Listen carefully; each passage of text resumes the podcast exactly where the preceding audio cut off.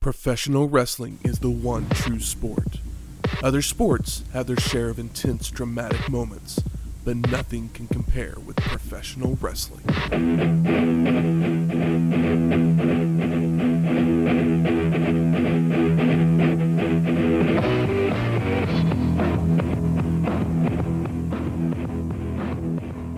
Welcome to Wrestling History X, where three friends come together to talk about the stories behind the matches. I'm Matt. On prime time, Mikey Lee. And I'm Shangerous Devon Storm. Welcome to episode 197 Hostile City Showdown 1996. It's a hostile city. At least I, based on all the ECW matches we've watched, I mean, they're pretty hostile. A little bit. A little bit. A little and, bit. Uh, we're at 197. yeah, and they're also it's a town where when the team does well, 100 episodes. Yeah. Wicked. a town where they, you know, the uh, we- Phillies were recently uh, in the World Series, and the Eagles have been doing good. They've had to grease some poles. You only need to grease poles in a hostile city. That's right.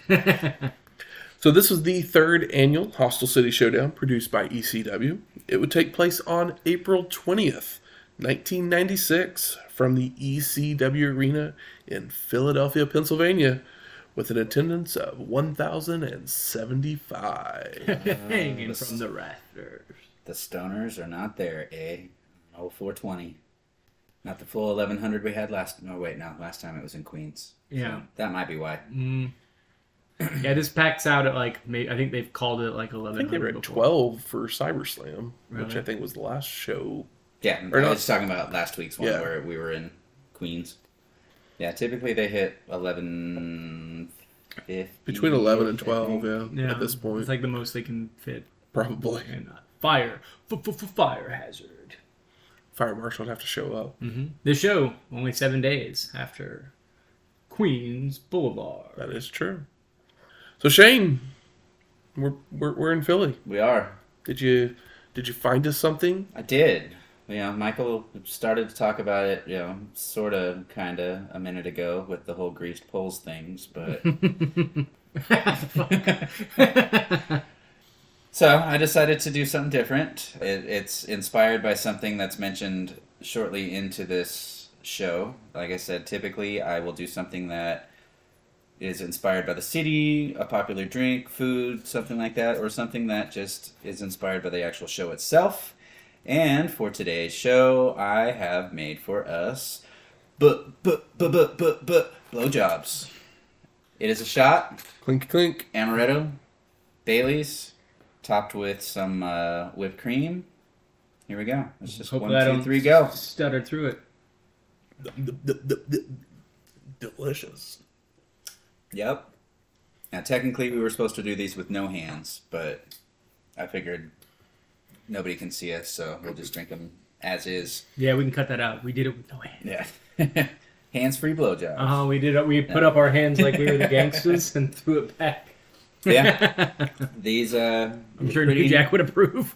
pretty sweet drinks. Yeah, you you'll hear them known as blowjobs or cocksuckers or something like that at the bars, and it is as simple as a uh, half shot of amaretto, a half shot of Bailey's layered on top of each other. Sometimes people will throw Kahlua in there as well, which I think is called a sloppy blowjob or something like that. I feel like Bailey's and Kahlua feels like putting a hat on a hat. Like how different are they? Well, one tastes like coffee, the other one tastes like Irish cream. Totally different hat flavors. On a, hat on a. I know. In my head, they're kind of the same thing, but I don't know. I don't drink those so very I mean, when you said that, I was like, yeah, they kind of are the same thing. And then he said that, and I was like, eh, okay, they're Yeah, they are yeah. a little bit different. Yeah. But you know what this tastes like to me? Cake. Yeah, but it tastes like a kind of like a like a. It really No, it tastes like cake. Yeah, it tastes like a fancy cake, but it also kind of tastes like oh almondy white Russian because of the amaretto. Yep. But it's got like that alcohol taste and the cream, and then Yeah, even 'cause, I mean, more it's- cream. It's two sweet liqueurs and then topped with whipped cream, and yeah, it It's it, very it sweet. goes very well It is together. very sweet, but it was kind of kind of nice and kind of fun because like Yeah. it was yeah. I mean, uh, blowjobs are kind of nice and kind of fun. So I mean, yeah, no one's arguing. The uh, but Not the another thing that kind of ties into wrestling, I learned this, I believe, from a Colt Cabana podcast at some point in time. I don't know if he it was his show, which I haven't listened to much of, or if he was doing an interview on something else. But that the whipped cream is a like wrestler like low calorie snack that they will do on the road where it's like I want something sweet but like I want it low calorie and it's only like 15 calories per serving for a can so you get like a whole can and it's only like 200 calories or something like that so if you're you know Tip Trying to stay in got shape, Your yep. treats, Yep, sit so upright, and Mhm. you have your mind elevator. oh yeah for sure taking some some uh, uh, whippets before you whip it yeah. And they, uh, but yeah, so he's, yeah, I think he was telling a story about like him and like Steen, you know, sharing a room back in the day. It's like, oh yeah, we just turn on the TV and got our cans of whipped cream and we were just uh, hanging out, sipping on whipped cream and watching TV at night. And I'm like, Forget the frozen grapes. Just Yeah. go for the whippet. Or Yeah. not the whippet, the whipped cream. yeah, exactly. I guess this like, actually plays into last week's Mm-hmm. show too, with the whole blue Sunday whipped cream. La la la la la la. So yeah, if you're, uh, you know, trying to watch your weight but you want something sweet, maybe uh, get you a can of whipped cream. Who doesn't like whipped cream? It's nice. Well, a few days earlier, something that would happen around the same time as Hostile City, the Chicago Bulls would win their 70th game of the season, Yeah. passing the 1971-72 Lakers for the most wins in an NBA season. They would end up finishing the season a few days later with 72 wins before going on to win the NBA championship. And their record of 72 wins would last until 2016 when the Golden State Warriors would win 73. Is this the one of the wins that's part of the first three-peat? Yes. Okay. This is uh, Rodman's first year with the Bulls. The Worm, maybe one of the best nicknames of all time. Dennis Rodman rules. He'd just like, I miss old Dennis Rodman. yeah, it was so cool because he'd just like go fuck off and be like, and like, where the fuck are you? And he'd show up and he would still fucking just like party and get away from everything and like not come to practice. And he'd still show up and just fucking tear the house down and do his goddamn job. Like, where were you? Oh, I was hanging out with Madonna in wedding dresses. Yeah. hair done. hmm I went. I went and did a bunch of uh, drugs and gambled all weekend, and then showed up and fucking did the damn thing. Hell yeah, he was a goddamn rock star. Maybe the last rock star, honestly, because they don't exist anymore. but yeah, I remember this going on as I had friends and stuff as a kid that were sports fans. I was never really compelled by sports as a child, but you can't escape the Bulls, and then of course most people during like you know early pandemic, the Last Waltz was on streaming or Yep. whatever. And what an incredible way to spend 10 hours, you know. It's really, really great. It's compelling whether you give a shit about sports or not. Michael Jordan is the most famous athlete of all time. And, you know, what's more compelling than that? Correct. Yep. The only sad part about that whole the whole thing is that Golden State ended up beating the record in Kevin Durant's first season Yeah. With the Warriors. Especially us being here in Oklahoma City, we're Stings a little. we're, we're, a little bitter. We were also very lucky for uh, to have that team be the first team here because it's not normally how it Uh, that- goes. that is true. So you you know there's some silver lining for sure, but you know it's also a totally different game now. They weren't sh- shooting threes like that. Very true. Definitely a different game. Though it is funny that Steve Kerr was on this Bulls team and he was the head coach Oh, for the Warriors. That's great. He's technically been part of both teams. But this Bulls team is actually one of the reasons why I even like basketball, really. Because like that, uh, they showed them on WGN like every game. Yeah, you were probably like, and they WGN's out of Chicago. Yeah. and you're you were probably like 10 I was at the 15 time? at the You're 15 time. at the time. Okay, yeah. Literally, I would have turned fifteen a few days after this show. So Yeah, it was like eight or nine. like literally would watch the Bulls games every night. Yeah, damn. Remember, remember Just tele- because I, I. I, I loved I loved Dennis Rodman for some reason. it was It made no sense, but I loved Dennis Rodman. Yeah, it's funny too because it's like you would hear adults, or at least you know you were 15, but being a little kid, adults talk about Dennis Rodman being a freak and stuff like that, and like, oh, what is this guy or whatever. And like as a kid, I was like, oh, I mean, I don't know, I don't really have an opinion. But as an adult, I'm like, fuck yeah, this guy rules. I would have, if I was a little older, I would have been a Dennis Rodman guy for sure, just because he had that uh, counterculture. He was, uh, you know, he was alternative. And now we got a lot of sports guys that are freaks or into not freaks. I use loosely, but like they're into like fashion, Yeah. and fashion is weird. Whereas we all know Michael Jordan was not into fashion. That man dressed terribly all the time, but Yeah. wonderful shoe.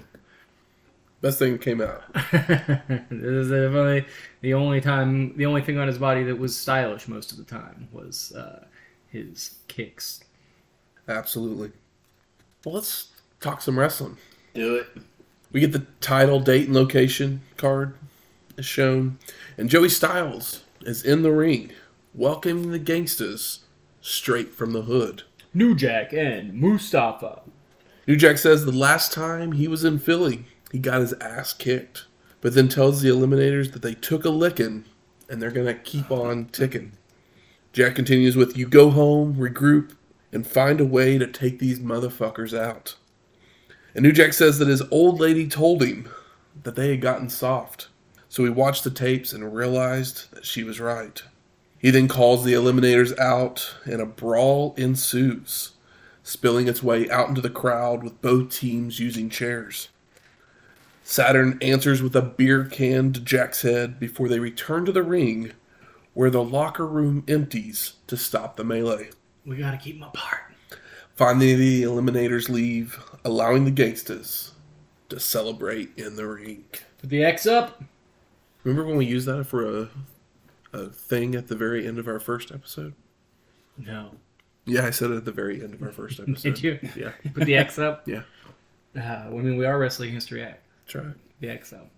Next time we take, next time we take a group uh, selfie, we have to put the X up. But that leads us right into our first match El Puerto Ricano versus Supernova.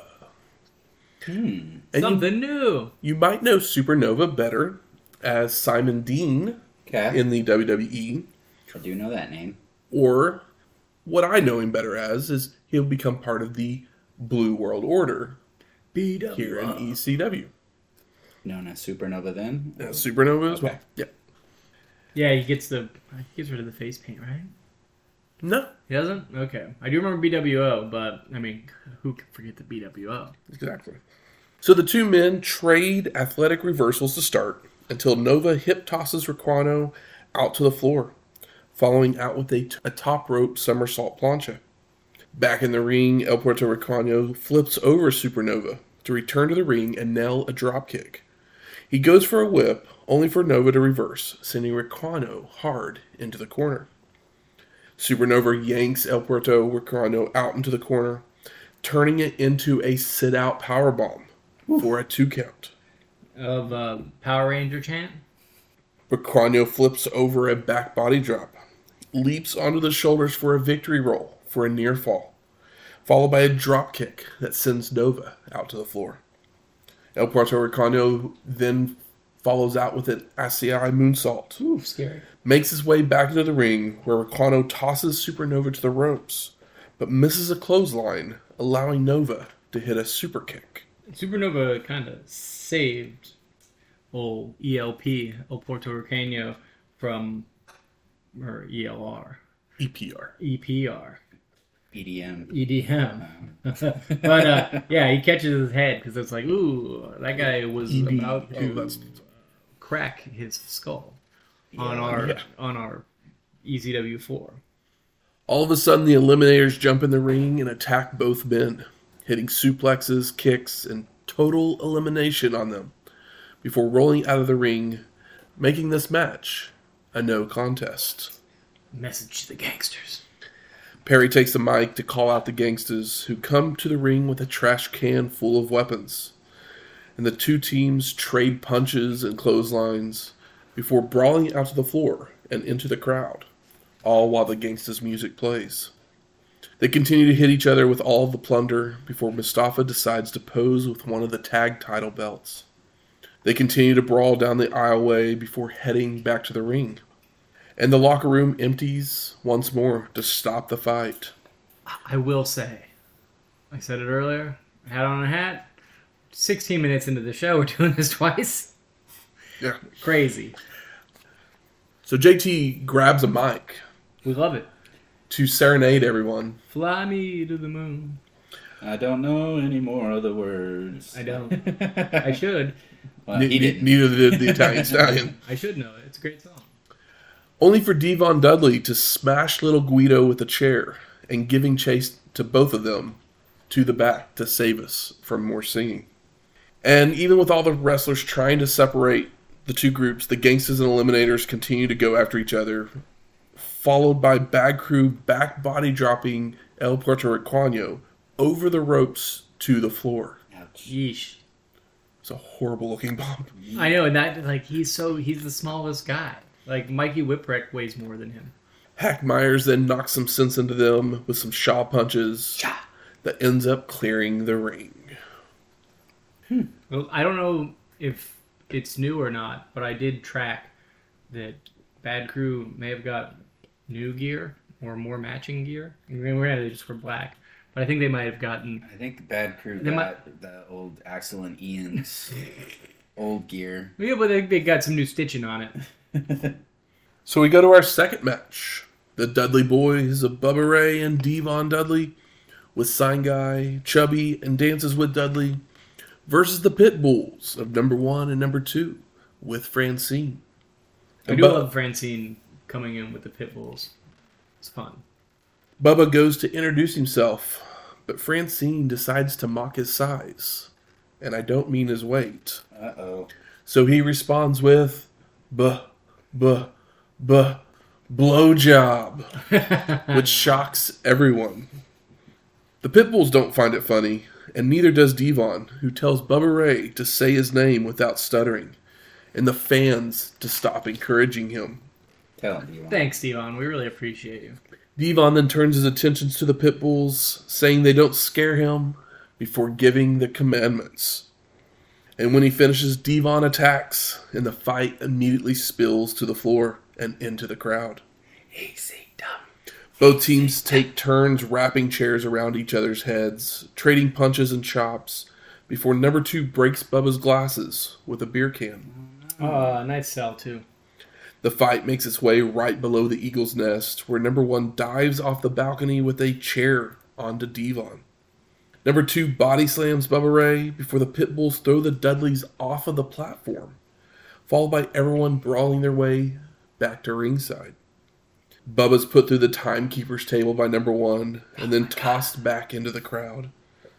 And back inside the ring, Devon hits a sunset flip on number one for a two count followed by number two delivering a spinning heel kick into the corner for Devon.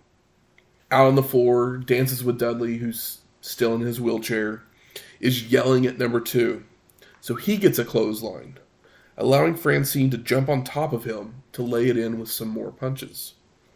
Chubby Dudley comes over and he tries to break it up, only to receive a knee to the nuts for his trouble. To his chubbies. exactly. Again, inside the ring, Devon is using a chair, a low blow, and a clothesline to finally take number two down to the mat. Number one attacks Devon from behind, face planting him into a chair, Ouch. while Francine continues to attack Chubby on the floor with a chair as well. The Pitbulls then nail a super bomb on Bubba Ray, but then Devon just goes chair crazy, hitting everybody, including the ref. Yeah, Pitbull One actually protects himself, which I appreciate. Because I just these guys have taken so many chairs to the head Mm-hmm. That I just kind of appreciate it when they, you know, have are moderately cautionary. Devon then turns his attention to Francine, stalking after her around ringside, Chair in hand. while the pit bulls super bomb the ref. For fun? It was gnarly. And I'm going to say this ended up as a known contest as well because mm. we don't mm-hmm. get anything else. Yeah. DQ question mark. We had no ref to finish or make an announcement, I mm-hmm. guess. So. It was a blizzard of a match. The Dairy Queen joke. So we go to our third match Taz with Bill Alfonso and Team Taz versus Dangerous Devon Storm. And we haven't seen Storm since the NWA Smoky Mountain Wrestling World Heavyweight Championship Tournament. Ooh. Episode 135. Fan cam. Is that the one with the really weird commentary, or is it the other one? Nope, it's that one. Okay, just checking. And Fonzie takes the mic to mock the Philadelphia Flyers and stomp on one of their jerseys. You son of a Stole Taz's colors. And we get waist and wrist locks traded between the two to start, with the human suplex machine continuously taking Devon to the mat. Storm reverses a whip and leapfrogs the running Taz, only for the human suplex machine to catch him with a T-bone Tazplex. Devon ducks a clothesline and nails a springboard spinning heel kick to send the human suplex machine out to the floor, where Storm follows out with a baseball slide and a chair across the back. Devon places Taz onto the chair, and he goes back into the ring, only so that he can fly out of it with a somersault plancha onto the human suplex machine. Devon Storm getting some uh, offense in on Taz. A little bit. A little bit, a little bit. Back in the ring, Storm delivers a side slam and a moonsault for a two count, followed by a leg drop and a chair assisted moonsault, only for Taz to move in time. The human suplex machine is pissed off, so he sets up a table on the floor, rolls back in to hit a chair shot over the back of Devon, but then has his whip reversed, allowing Storm to hit a running clothesline. Devon sets the chair up to leap off of for a corner splash. An air Devon, perhaps? Something like that. But Taz avoids and grabs Storm to belly to belly suplex him out of the ring towards the table. But he just clips the edge of it. Oof. Hurt. Joey Styles uh, asks the question: Do you think Devon Storm buys Sabu tapes? to which I would probably say, I mean, yeah, maybe. That looked. Ow. Ow. yeah, it was uh, Ow. tough. And the ref counts to 10 for the count out victory. Mm.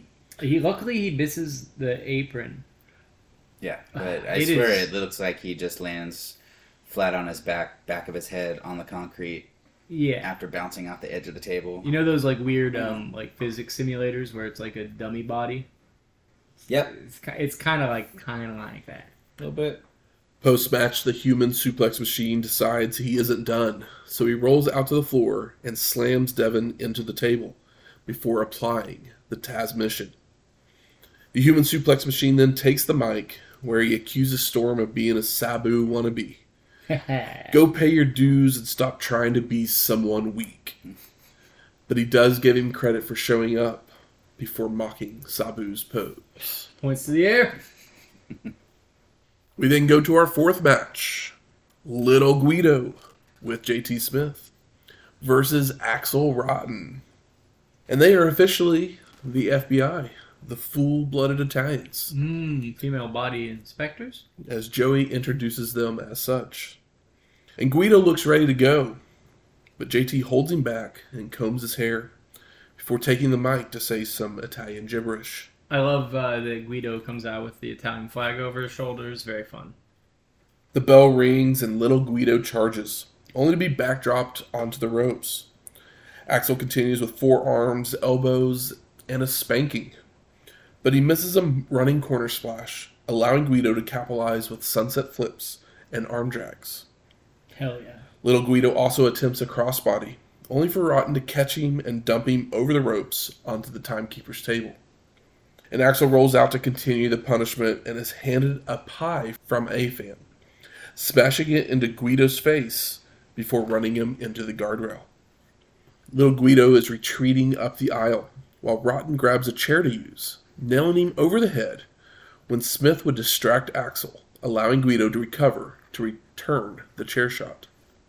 Back in the ring, little Guido keeps covering for two counts, hitting elbow drops, clotheslines, and goes for a body slam, only for Rotten to roll him up. But the ref is distracted by JT on the apron. Guido finally hits that body slam, and he starts working the arm of Axl with different holds, but they don't really do anything. But Rotten makes it to the ropes, where Smith begins to choke him before little Guido delivers another body slam and heads up top for a diving leg drop, only for Axl to roll out of the way. Nobody home. Rotten with left hands and a clothesline before hitting the Dominator for the pin and, the win. Post match, JT grabs the mic, asking Guido what happened before apologizing to Axl to prevent from being attacked himself. And telling him, yeah, yeah, that's right. Better walk away. Kick your ass. And then Axl turns around and then turns back around. And he cowers again until Axl leaves. Uh, JT. Such a fun act. Yeah, It is, yeah, and it's so funny that like one of the first big like package spots was a JT spot from early ECW, and then he just kind of disappeared for a long time, and we're like, oh yeah, JT's fun, and then he shows up, and we're like, all right, what are we doing? And then he starts this Italian thing, and it's just like been slowly building, and now it's fun again. He's got Guido. He's probably a little more comfortable with this Italian thing because he's been doing it for feels like months at this point. Yep. So we go to our fifth match the Sandman and Too Cold Scorpio with Missy Hyatt The Walking Riot. Versus the Bruise Brothers of Ron and Don Bruise. And Sandman and Scorpio are dancing with Missy between them at one point, with Joey calling it a Hyatt sandwich, saying it's the first one on TV, but probably not the first one someone's recorded it. Hey, Funny that Sandy Not the is last yeah. time. Funny that like Sandy is like okay, well we have him in this tag team with Too Cold because he's not really he's he can't the man can't work. so it just makes sense for the moment since he doesn't have the title. So Don uses his power advantage on Too Cold, but then misses a clothesline, allowing Scorpio and Sandman to ping pong punching in the corner, only for Ron to come in and attack Too Cold from behind to regain control. The Bruise brothers look to hit a double big boot, but Scorpio ducks and slides his way to the floor to escape and Group. Back in the ring, Too Cold's punched down and choked, tossed to the ropes, and comes back with a crossbody only for Don to catch him, but Scorpio turns it into an arm drag. Nice. Don swats away a drop kick, then clotheslines Too Cold down to the mat, allowing Ron to come back in with a body slam and multiple elbow drops. The Bruise brothers then hit a double team flapjack on Scorpio, dropping him hard on the mat. Too Cold tries to fire up with chops, but Ron no sells it and sends Scorpio to the corner, who attempts to leap up and over the charging Bruise, only to be caught. So Too Cold transitions it into a head scissors. Scorpio nails several drop kicks to send Ron to the floor. So Don comes in, sending Too Cold to the corner, where he tries to nail the same head scissors, but Don just shoves him off to the concrete. Sandman then comes in only to receive a double big boot and a whipping from the use of a belt. And they're not even doing the the, the way that doesn't hurt. You're supposed to fold it in half and hit him across the back, and they got it so it's like the end of that thing Wrapping come- around him.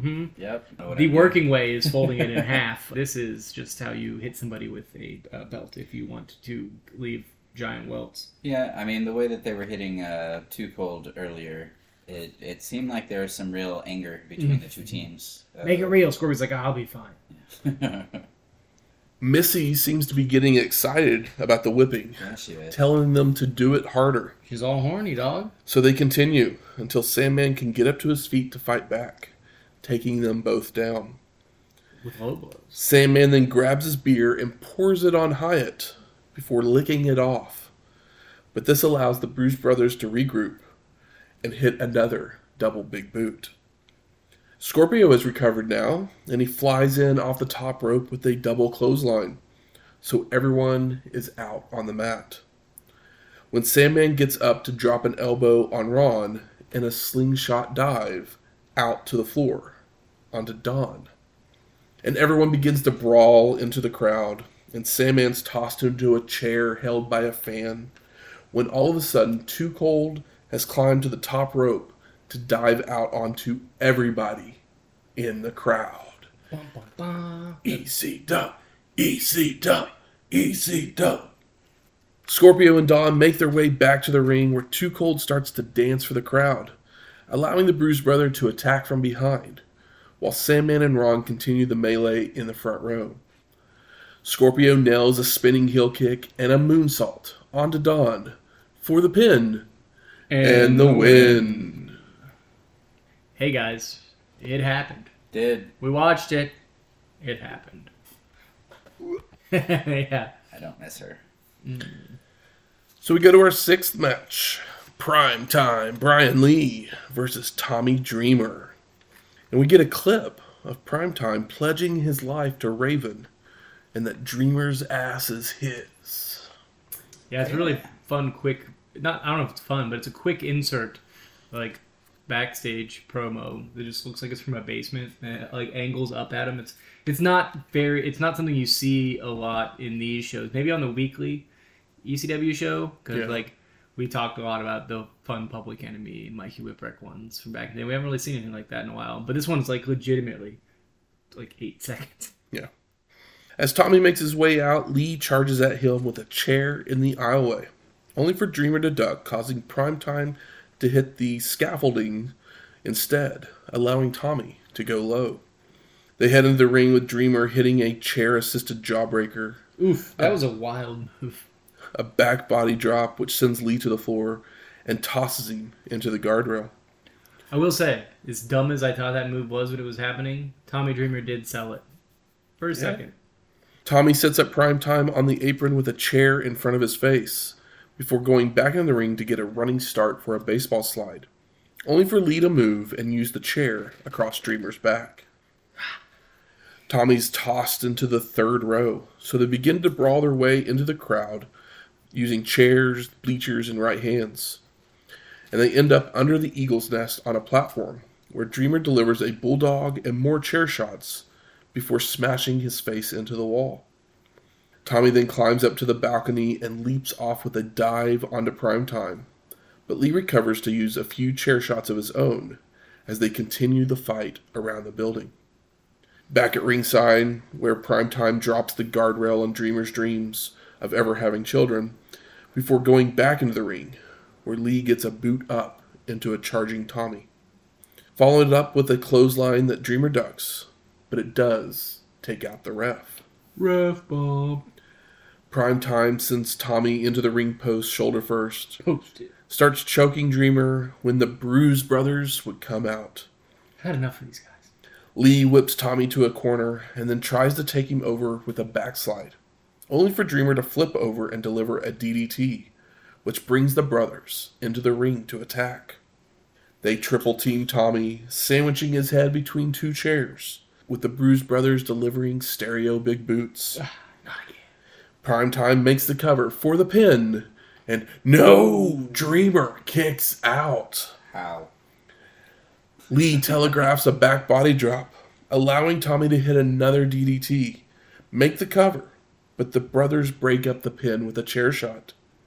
They then place a cinder block on Dreamer's crotch, Because why not? with Primetime nailing it with a chair before making the cover for the pin and, the the win. So a cinder block to the nuts is what it takes to. Uh-huh. And I've heard of ref bumps before, but this one was egregiously long. Yeah. it's like, okay. We then go to our seventh match. I feel the same way. Rob Van Dam versus Sabu. And the last time we saw RVD was at House Party 96, episode 182. And Joey tells us that RVD has a broken wrist, which you can see that he has a thing on, like a Taped up a little bit. taped up or a pad Small thing. cast or pad Yeah. or whatever. While Sabu has a broken Everything. everything, as he's sure something is broken or fractured. Yeah, his uh, uh, brain, his soul, uh, his bones. Styles continues by saying Van Dam has a background in martial arts, while Sabu has an extensive background in insanity. Absolutely true. Yep. And the match gets going with RVD evading Sabu before hitting multiple different kicks, including an axe kick, followed by a body slam and a rolling thunder splash. Fun stuff. The homicidal one answers by tossing Van Dam to the floor, hitting a top rope leg drop on him once he returns to the apron for a two count. Sabu locks on a camel clutch and transitions into a single leg crab, keeping RVD on the mat with kicks to the knee.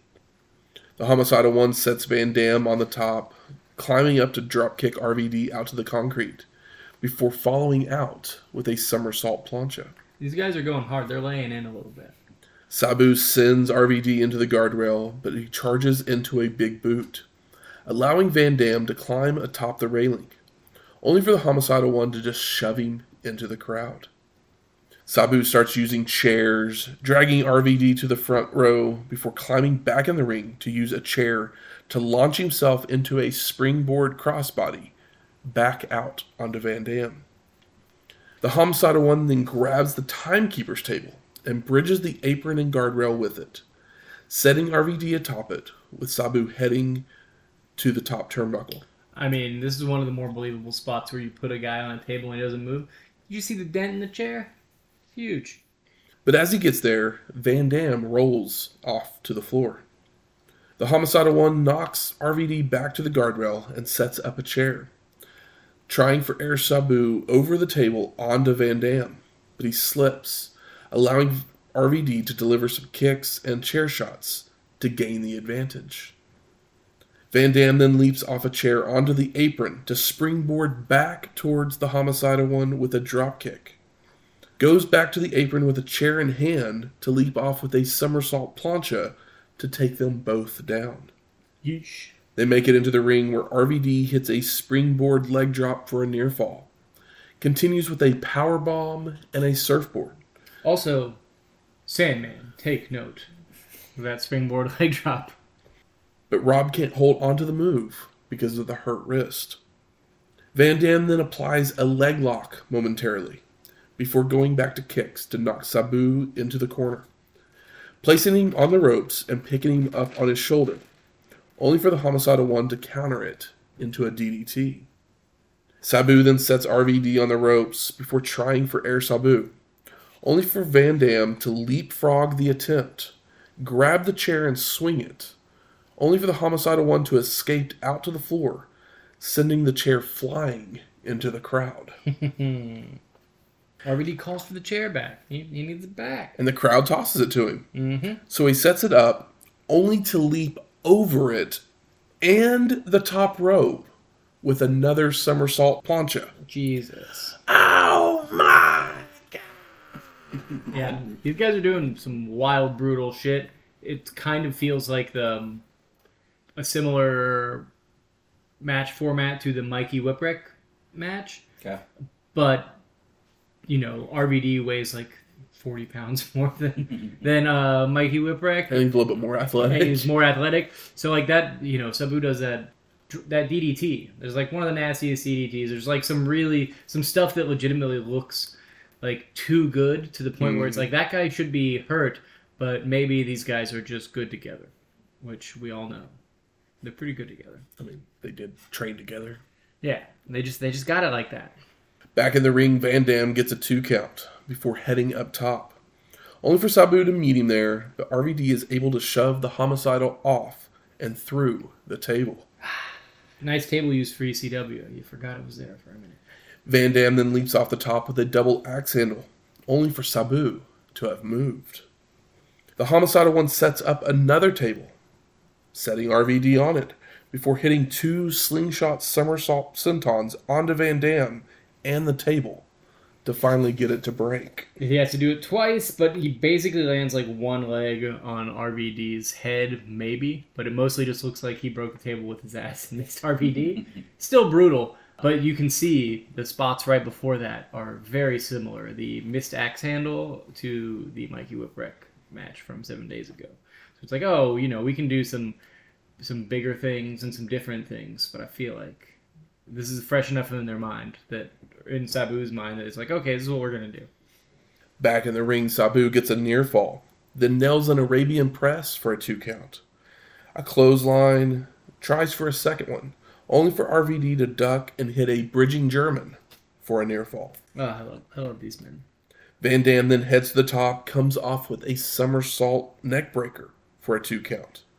drags the homicidal one draping over the apron so RVD could hit a slingshot leg drop. Ooh, and it's nasty, and RVD was angry. Sabu rolls back in, only for Van Dam to come back into the ring with another slingshot leg drop for several near falls. RVD looks to set up the chair, but the homicidal one is back to his feet and leaps on top of Van Dam to drive him down face first into the steel. Mm. Sabu then sets RVD draping on the top rope, delivers a DDT for a two count, before leaping off of a chair onto the ropes for a moonsault back over the chair onto Van Dam for the pin and the win. I mean, come on. How cool does that look? He was doing parkour, guys. Post match, Parkour hardcore. the fans applaud the match, while the homicidal one helps RVD to his feet to show him respect. Sabu extends his hand, but Van Dam walks away, with the fans booing and chanting asshole. Uh oh. I know. I mean, shit. RVD didn't really lose because even because it's he just injected some life into ECW, and what we're looking for it's it's Gave, time. Old Sabu some competition that he's needed for quite some time. Absolutely, Possibly a new best friend in the Mhm. making. absolutely a, a contentious friend. So we go to our eighth match Raven with Stevie Richards and the Blue Meanie versus the franchise Shane Douglas with Kimona Wanalaya for the ECW World Heavyweight Championship. And uh, Kimona Wanalaya is now uh, matching Shane Douglas in her yellow gear. All because Raven and Stevie slapped her at the last show last Yeah, week. Of mm-hmm. course, it'd be silly for her to still be with them, or But- at least upsetting. The champion did come out first. Foreshadowing. I mean, hopefully, I would love to see this belt around Shane Douglas. The Fabulous Ones do a parody of the Dudes with Attitude entrance, all while Raven sits stoically in the corner. I mean, what does Raven do best? Exactly that. Yep. So, like I said, the reason she's with Shane because of the slap. She dumped Raven and sided with the franchise, promising to reveal a shocking truth that would cost Raven his title, only for the champ to say it would hurt Tommy Dreamer even more. And Shane takes the mic saying history is about to repeat itself when he wins back his title, before saying that Beulah had cheated on Raven, but she also cheated on Tommy Whore. calling them both suckers. And Dreamer makes his way out demanding to know what Douglas is talking about, with the franchise getting on his knees saying, You can knock me out all you want, Mr. Hardcore, but if you can't take the truth, you ain't hardcore. Come on, Shane, we love. This is good. I mean, silly, but he's good at doing silly. Mm-hmm. And then he tells him that Beulah isn't pregnant. What? Tommy wants to know who he is, but Shane says it's not a he. When Kimona steals the mic and says, It's me! yeah, it's really funny because you know what it's building up to, but like they can't give her the mic because she can't talk, so he just like holds it out and she just like yells it into it, and she does. It's a little bit lower than that, maybe, but it's still funny. Beulah arrives, and the two women begin to make out. When Dreamer would grab them, as Douglas asks what he has to say, and Tommy responds with, I'll take them both. I'm hardcore. Before kissing both women. It's the triple kiss. Is this pre or post? I guess there's a triple kiss. Is probably later in uh, r- uh, real world. Uh, this would be before, I think. Yeah, this is Yeah. before. Remember the real world triple kiss thing? Yeah, I Yeah. remember. I don't remember what had the season it was. kiss? And the reason I think it's before is because this angle, they would actually show it on hardcore TV in the following weeks. Yeah, like the kids Are we hard. talking like the challenge with Abe and Veronica and I never watched the challenge. I think it was on a, a just a real world season where they get drunk at a club or whatever. And I mean, there was the Vegas season where everybody was kissing everyone. So, Yeah. But they would show it on the hardcore TV. Mhm. Several TV networks would remove them from their network because of That. the lesbian kiss. I mean, it is. HLA got them kicked off a network. It eh? was uh, regular television. It'd be like one of those things where, like, if I was watching this, my mom would be like, "Fucking, come on, dude. see, like We're used to. You, you shouldn't. Let's not. Let's turn this off." Back in the day, I 'Cause it remember is seeing ECW on Fox. Fox was famous for you know Married with Children and all these other Mhm. shows that were trying to push the line. So if they got kicked off of Fox stations, that Oh, what is what, boggles. what did Al Bundy's shirt say? I don't remember. It was misogynist and very funny. Not that I'm a misogynist, but the shirt's funny for the I'm character. trying to remember because they had a club. What was the club called? It was just guys, guys, guys. Yeah, yeah. So Dreamer and the ladies leave to the back, leaving Raven dejected over losing all of his ladies He was to de- Tommy. This motherfucker's always dejected. Can't even. Can't, he's not even happy when he has a lady. And the franchise takes advantage as the match gets going, causing Raven to regroup several times. As Raven returns to the apron, Shane knocks him off and into the guardrail before leaping over the ropes with a plancha. Raven's got no pussy. That's the chant that they do. It's very funny. Ravens whipped into the steel multiple times before returning to the ring, where Douglas keeps up the attack before applying a sleeper, only for Raven to escape with a jawbreaker. Yeah, and Raven looks even like more depressed in between shots. He just kind of like walks off for a second, staring at the floor. The franchise comes back with a short arm clothesline and back to the sleeper, only for Raven to toss him off to the ropes and lock on a sleeper of his own, jumping on Shane's back for extra leverage. But Douglas just dumps Raven over to the floor. Raven's tossed into the front row, followed by the franchise going to the top rope, where he flies out with a crossbody. Before they use canes, metal plates, chairs, and a cheese grater to bust Raven open. And Shane Douglas obviously means business if he's coming off the top like that. It's not Shane Douglas style. Got the cheese grater. Raven's busted open. He needs this belt. Going at the top rope like he's Shawn Michaels or hmm something. They brawl through the crowd and towards the Eagle's Nest, where Raven press slams Shane from the bleachers onto the platform, followed by a bulldog onto a chair. They continue their brawl and they head out into the parking lot, where there is no camera. We can imagine what's happening. He's gonna get thrown into a car, maybe the brick wall, and then back, back, back into the ring, Yeah. back into the crowd. Head first into a fire hydrant. Oh, that sounds scary, dangerous. They finally make their way back to the ring, where Douglas lands a belly to belly suplex. He goes for a cover, only for Brian Lee to be distracting the ref. And this brings out Tommy to chase away Primetime. But once the franchise gets to his feet, he only sees Dreamer. So Shane goes after Tommy, delivering a belly to belly suplex to him. Douglas goes back to Raven when Dreamer would attack from behind, bringing out officials to stop Tommy and the franchise from fighting and this match is no DQ. as are most matches at ECW. Mm, and Shane gets back in the ring while s- still jawing with Dreamer, allowing Raven to roll him up for the pin. And no, Douglas kicks out. Raven goes for a suplex, but it's blocked, allowing the franchise to suplex Raven onto the ropes before setting him up on the top rope to attempt a superplex. But he's shoved off to the mat, followed by Raven coming off with a double axe handle. Raven now sets up Shane for a superplex, but he's blocked and it's countered into a front suplex, followed by a crossbody, only for Raven to use the momentum to roll on top for the pin. And no, Douglas kicks out again. The franchise blocks a snapmare and turns Raven over into a backslide for a two count, then locks on a figure four. Meanie then jumps to the top rope, attempts a meanie salt, but Shane has moved out of the way.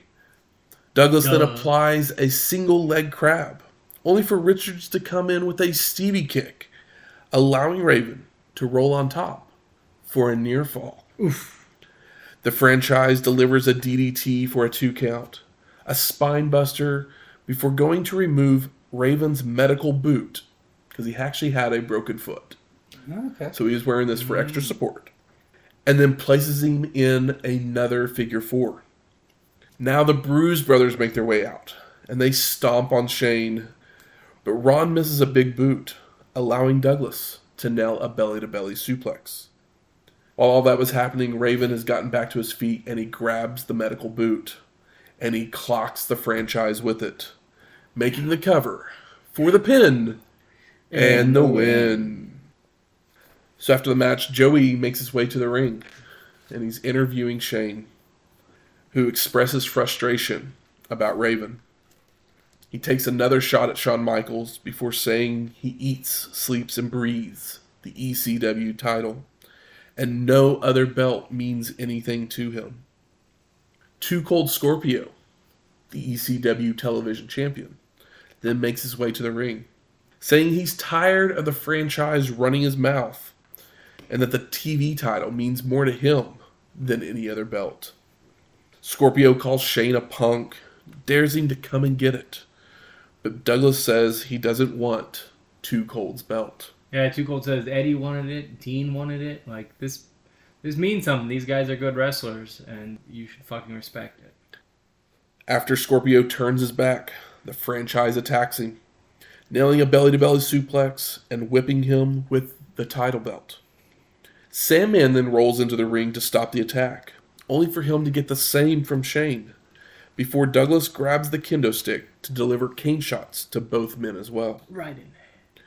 The franchise continues by pile driving Too Cold onto the television title, then places the belt on Scorpio before leaving to the back as we fade to black. You want your belt? There you go. So I ask you, gentlemen, what are your overall thoughts of Hostile City Showdown 1996? Some good stuff. A few good, a few big angles. ECW for all of my complaints of it recently feeling a little stale is feels like it's juicing up a little bit. Devon, RVD, Gangsters, Shane, Raven, Too Cold. There's all these angles, and uh, only two of these guys are like kind of fresh, fresh. But all the other guys have fresh angles. Sandy feels washed, but people love him still. But for me personally, I'm like, kind of had enough of them. Yep. Taz is on a slow build. FBI is new and fun. And this last match felt like a wrestling match. It was like maybe like 40% wrestling match, 60% ECW, which is a really good combination for me personally. I prefer maybe like the other, way around. But I know, like, I know it's it's like going to see a like a slasher movie and asking for it to be fucking intelligent. It's like, oh, I'm gonna see Friday Six. It's like, well, I'm not expecting any like crazy swerves, but if it's done well, I will recognize it. Hey, Friday Six had a song by Alice Cooper, so It that's did. what they needed. It's a pretty good song. Yeah, It's a pretty. It's a pretty good bad song. The movie itself was a pretty good bad movie. Yeah, it's it's definitely better than a few of them. Yes, I'm a I'm a Friday two guy. I'm a four. Yeah, four is very good. Yeah. But we're not here to talk about Friday. We're here to talk about ECW. Shane, yeah, how do you feel about this? kind of the same. I mean, for the most part, it was a, a, a solid show. I'm trying to think through here. Let me scroll. Let me scroll. The Dudleys were fun. The first match, eh, but you need something to start the show off, anyways. That's how all ECW shows are. The Yeah. first match, okay, well, it's going to be a big weird pull apart that takes too long. Devon Storm. His bump was painfully crazy. Devon Uh, Storm, missing the table. he got way more like offense on than I thought Yeah. he would, which was nice. I did too because I was struggling to remember if we had watched him yet. I couldn't. I totally spaced on him from the. That show was shot Tournament. poorly and it was quite Yeah. a while ago, so he, Um, you're not yeah. wrong for forgetting. Full blooded Italians were fun. The tag match with Sandman and Scorpio against the Bruise Brothers, it went more than I thought it would, and the Bruise Brothers actually put up more of a, a challenge than I thought that they were going to. Basically, just getting in there and slapping Scorpio around. Yeah, I mean, there's not much I have to complain about this show. Yeah, I feel like this it's it always happens where it's like there's the New York show, which feels kind of like a warm up for the show that's gonna happen back in Philly next, and it's always like fine. But then the Philly show kind of just they save they save like the bigger angles and the better matches for the Philly show. So it's like, oh, that one's kind of a warm up that's like building, and it's like, well, the people in Philly didn't all go to that show, and they don't have that tape. It's only seven days difference. So that's like I noticed that Sabu RVD was like a similar layout to the Mikey Whipwreck match, but obviously a little bit more creativity as those guys RVD and Sabu know each other and know what each other can do. So everything's a little bit crispier, even though it's still uh, dangerous. And some of those moves, those DDTs, those leg guillotines, they look absolutely brutal. And maybe it's just because they know each other.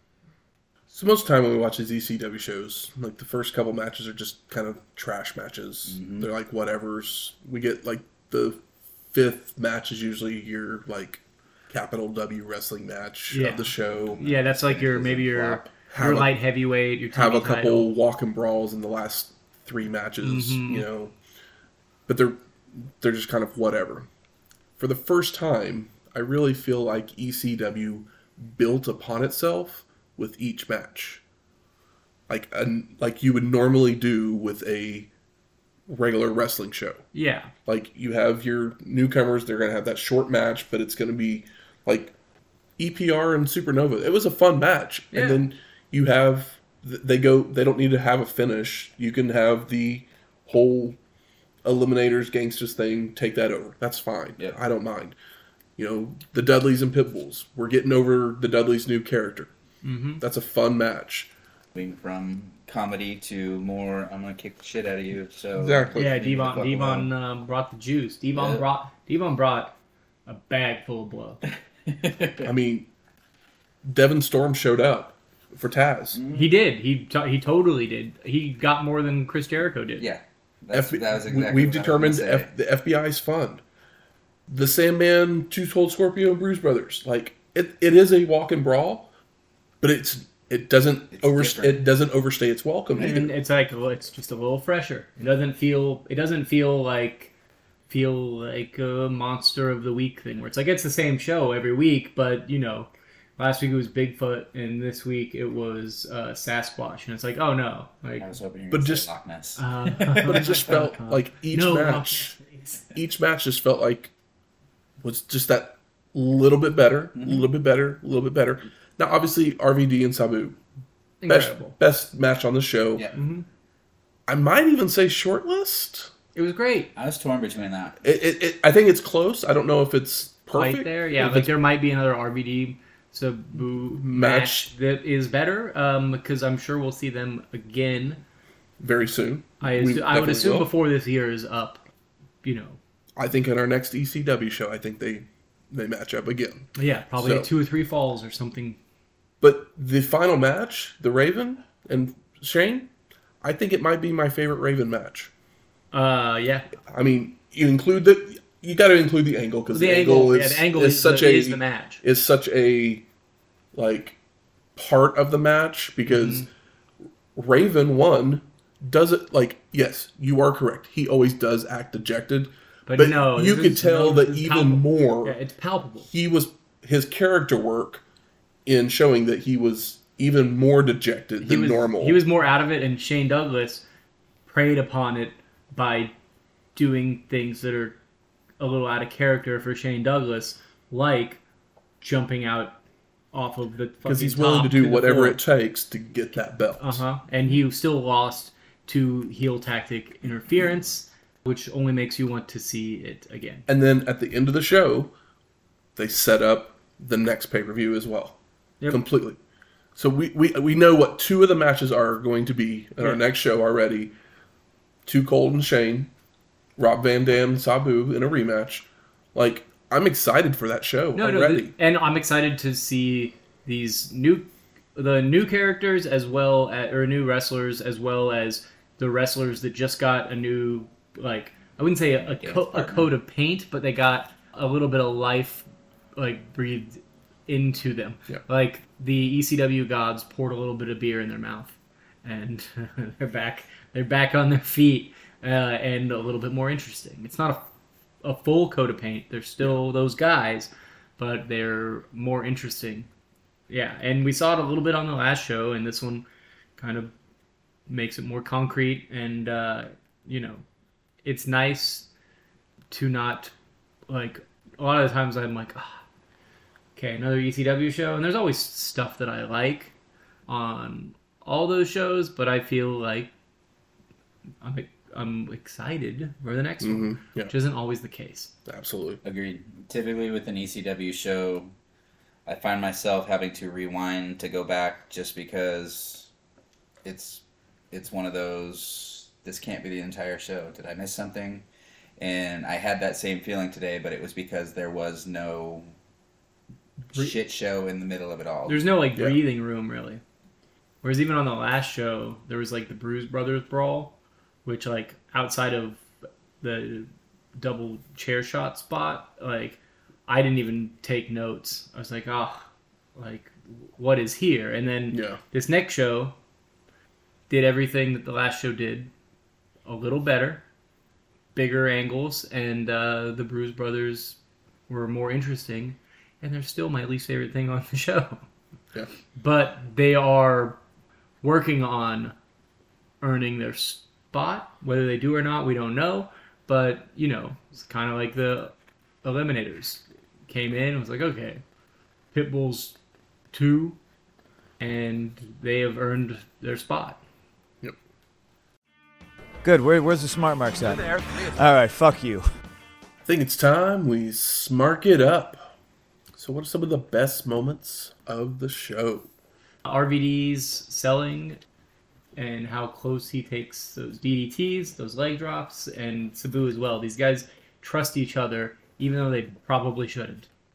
At least RVD shouldn't. The leap over the chair and the ropes Oh my God, for the move to the floor. insane. It's just like, Yep. what? Yeah, it's so funny. Like RVD, like he can, he's just shorter than Sabu, more built, but those thighs, man, it's got fucking springs in them. I don't know how tall he is, but he's a powerful man. I want to say he's like 5'9, 5'10. Yeah. So yeah, he's of average height, but those thighs, thighs don't lie. Whereas who knows how big Sabu is as he runs around in his hammer pants.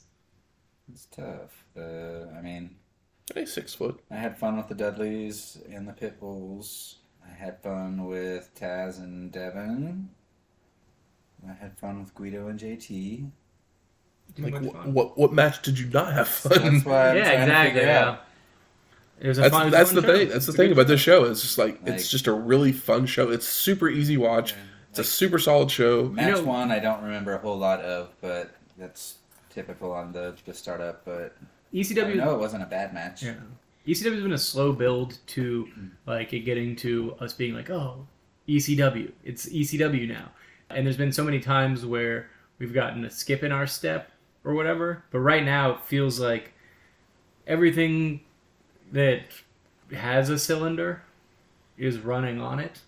So it's not yeah, so it's like, oh, maybe yeah, maybe this is we're finally off to the races because there've been so many like I think we're off to the races. I think we're gonna. I think we're working on being off to the races, and this one really feels like it kind of is all coming together. There's no, there's nothing here that like wasn't an angle, right? No. No, I don't think so. Because even like and yeah, Sabu having those big matches with those or those matches with those big guys. It's like okay, okay. And I was like really getting worn out, and paid off with Mikey and then RVD and yeah, Yeah, and the just tag say stuff is paying off. The entire show is a best moment, which I don't know if I've said for any show or specifically any ECW show, because yeah, it was it was an enjoyable, enjoyable watching experience. As soon as I finish a show, I normally I immediately underneath it in my notes write my like thoughts off my head. Maybe it's one sentence, maybe it's a couple sentences, but here I'm like, oh, uh, the, uh, like writing down the names of things that I'm excited about, and it's just about everybody on the show: Devon, RVD, Gangs's, Shane, Tommy Dreamer, Raven, Too Cold, Taz, FBI. Like the only thing that's not on the list is essentially the people that are part of these angles but are not the more important part of the angle, and then the Sandman. But Sandman feels kind of lost at the moment, but it doesn't matter because he's over as hell. Yeah. He's just lost for me. I'm not particularly engaged, but I'm engaged by all these other guys who are in at least one of every match on the card. Mm-hmm. Anything disappointing on the show? No, it's fucking pretty No, good. Yeah, it's it's a solid show from start to finish. So. Yeah. I'm loving I'm loving FBI. Heck yeah. How about best performer of the night? I'm going uh, RVD because nobody has quite taken bumps as believably solid that were not shoot. That were not like accidents. Like he's no one sold a DDT like he has. Or taken a like guillotine apron leg drop like he has, I don't think. Where it just looks absolutely devastating and then it gets back up, which just is like, oh, he just knows what to do and how to protect himself, or he's a Terminator. And uh, I don't think RVD is a Terminator. Man talks about yet, how his body is uh, torn to pieces and uh, he lives off weed. I'm gonna give some flowers to Dreamer just for one taking the double big boot with the chairs again, taking the cinder block to the balls. Yeah, this is where I feel like he's finally the innovator of violence thing, which I don't know if they've called him that yet. I don't think they've called it. Yeah, but. I feel like this is the beginning of that because there was stuff before, but like these last two shows, like he's really done some some innovative things, and I'd like to think that those were spots that he came up with and told those guys, "Hey, let's try this." and then he sells the entire angle with the "I'm hardcore." Yeah, yeah, it's very it's very like the machismo and cojones of like a Steve Austin, but in that like trashy like I go to strip clubs every night way, as opposed to like I drink beer and kick ass kind of way. Because Stone Cold was like never like the like a horny guy or whatever. No. like that. He never had any like He just to drink relationship. beer and fuck some Yeah, he up. was a he was stone cold. He was a lone wolf. like yeah, Tommy Dreamer is uh, the every man of the like the every man that's more relatable than Sandman. I think Tom, more people look like Tommy Dreamer than Sandman, and nobody wants to beat Sandman. Tommy Dreamer. When he first started, he was wearing a singlet. He was real fit. Oh, he was kind of he was a little, little frat boy. Yeah, a little, little handsome frat boy, a little handsome Italian looking frat boy. Yep. And uh, now he is the guy that bellies up to the bar after his construction job, but he's everybody's favorite guy to work Right? with. I mean, you know, all the the chicks want to make out with each other and him. So Yeah, I mean exactly. That plays into the Philly crowd. They want that too. I wonder if he's gonna get a bu bu bu blow job. If he gives them enough he's gonna come on amaretto, and lay someone. that's disgusting. How about most surprising on this show? That ECW had it in them to put Yeah. out a show like this. Yeah. Because I mean, I think typically, Paulie's got the right guys. I mean, do we think this might be the best ECW show we've watched? I'm thinking. It I think it's the most complete ECW show we've seen. Where like beginning Complete and consistent. Yeah, beginning to end, like everything matters. Because even there's matches that we really love that we've even shortlisted, but they just like happened that one time, and those guys like flew in and flew out. But these guys are all sticking around, It broke away so from it the feels like a full roster. Mm-hmm. broke away from the ECW norm of all right, well, we want to shine the light on these few people, so let's have them show up 17 times throughout the episode. And instead, they gave us the right amount of each person instead of giving us Raven, Stevie, Tommy, a tag team running in to do something, the tag team that hates them running in to stop them, everybody running away, and then two matches later, it all happening again, just with Yeah. a different thing. I will say my only thing that I didn't love, but it still pays off and makes sense, is that the like double run and pull apart within 16 minutes of the show. But it was over, and we know that it's leading up to something. So like, and that was at the beginning of the show. So mm-hmm. it was like, well, after after that, like I was like, oh, okay, while it was happening, but it was all pedal to the metal from there on, and that was smarter to do than than to put it later in this show in between some stuff.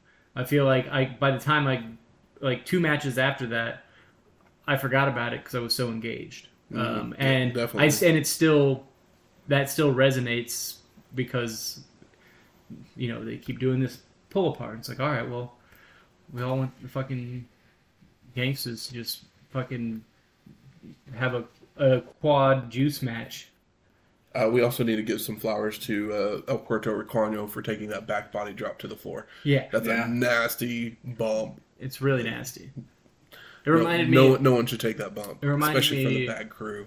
of fuck yeah. It reminded me of I think there was it's probably years ago, but I think it was a maybe when they were juniors or at least junior heavyweights. It might not have been even in New Japan, but there's a spot where Kota Ibushi and Kenny Omega and like Kenny Omega takes like basically off of the post like to the floor a bump. And he was like that was the worst thing that I've ever done. And I legitimately thought I would vomit just because I felt so gross. It's like my whole body turned to jello.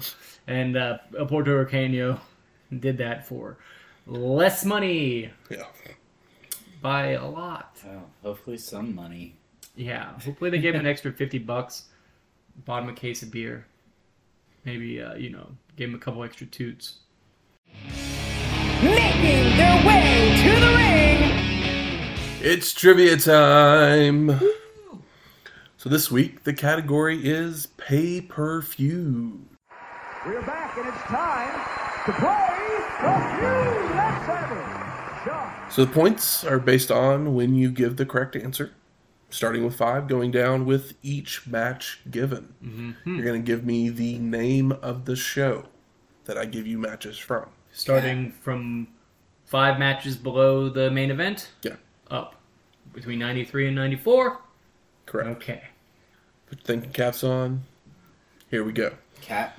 First match for you for five points. Arn Anderson with Colonel Robert Parker and Meng versus Johnny B. Bad for the WCW World Television Championship. it's tough Arn Meng. Or Arn Meng. Arn and Parker with Meng.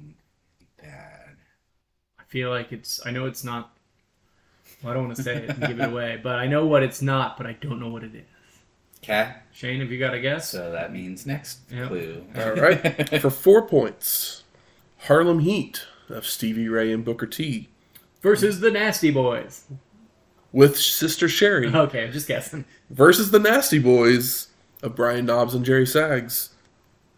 no uh no caveats No belt on the line on that this gives one. another clue to me Harlem Heat versus the Nasties and Arn versus Johnny. no type of match No, okay okay just checking you know where i'm looking you know where i'm headed I know exactly what you're thinking. I'd say it's a tough one because those two have fought on a few different shows. Yeah, I'll take the next clue. i know i want to guess but i'm not gonna All right. For three points, Kevin Sullivan versus Mr. T. I'm gonna guess. Michael's guessing. Starcade 93? That is incorrect. Alright. Shane, you gonna guess or you gonna get the next next one? Kevin Sullivan versus Mr. T. Let me think here. Trying to remember. Hogan debuted in 94 at. Which one does he at? Was he at Wrestle War or whatever the hell that show was called? Was he at Bash at the Beach? Fuck it, I'll just take the next clue. All right. For two points, Avalanche with Kevin Sullivan versus Sting. Double duty, Kevin Sullivan. I'll just say Bash at the Beach 94.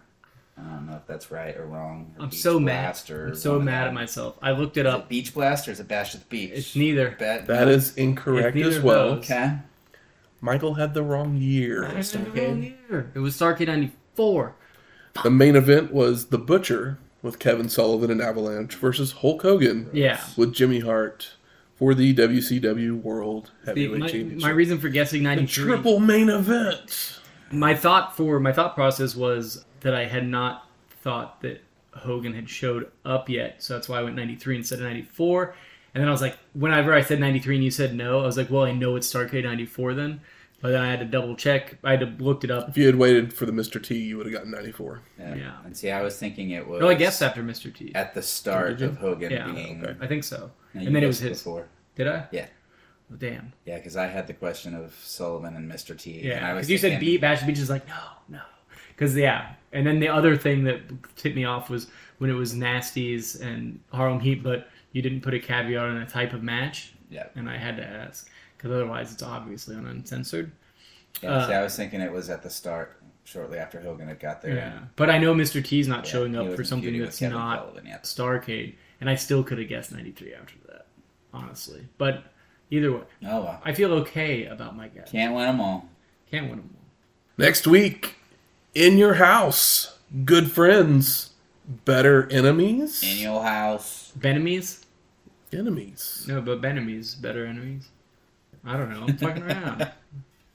Music from this week's show is Thunder Kiss 65 Five. Yeah. by Rob Zombie. And Raven won our main event, so we play Come Out and Play Nothing makes me more upset than him coming out to that song. by The Offspring. I'll never not say it, and I'm sorry for saying it every time. Yeah. It seems like more of a Mikey song. It is more of a Mikey song. It's more of an anybody song with him because he wears ministry shirts, Melvin shirts. He should be coming out to like Pearl Jam or just something heavier, Nine Inch Nails. But like the Offspring is a pop punk band, and he's this like dour butthole. He's not coming out to Nirvana. He's not coming out to Alice in Chains. Alice in Chains is what he should come out to. He should come out to Down in a Hole. Down in a hole. Yeah, it'd be great. Yeah. Have Raven come out to Rooster. Or if I w- if I could, yeah, Whenever- would Whenever I would would be a great song. find a time machine, forget Hitler as a baby. You can't kill a baby. That's my argument against that. ECW, Philadelphia, Not anymore. find Raven, Uh-huh. be like, dude, down the hole. You know what people don't say? They're like, if you had a time machine, it's like, oh, I go back and kill baby Hitler. It's like, no, you go back and you steal baby Hitler, and then just like adopt him to somebody else in a different country. It's not gonna be Hitler Uh, There's always a chance that because he's a baby. You just take him to like Madrid or something. there's always a chance that that evil is inside him from the very beginning. I don't believe that personally. If you like this episode or any of our other ones, please rate and review us on iTunes, Stitcher, Google Play, or wherever you find your podcast at. If you have any questions, comments, concerns, Recipes. Concerns. Yeah. What are you concerned comments. about? What was your favorite match on this You show? want to you want to correct know. us? If you want to correct us, you've already seen all this shit. Do you think we're batshit crazy that we love this show? Tell us why. That'd be interesting. and if you have those recipes, we're going to Nebraska next week, guys. Shane, Shane's hometown. Yeah, Or one of home State. state, I guess I should say, close. a cult favorite uh, Bruce Springsteen album. With uh, Depends on the cult, I guess. dude, Atlantic City is an all-time great song. But you can send any of those to us on our email at WrestlingHistoryX at gmail.com or find us on Twitter at WrestlingHistoX. That's Wrestling H I S T O X. We'll talk to you next week. Laters.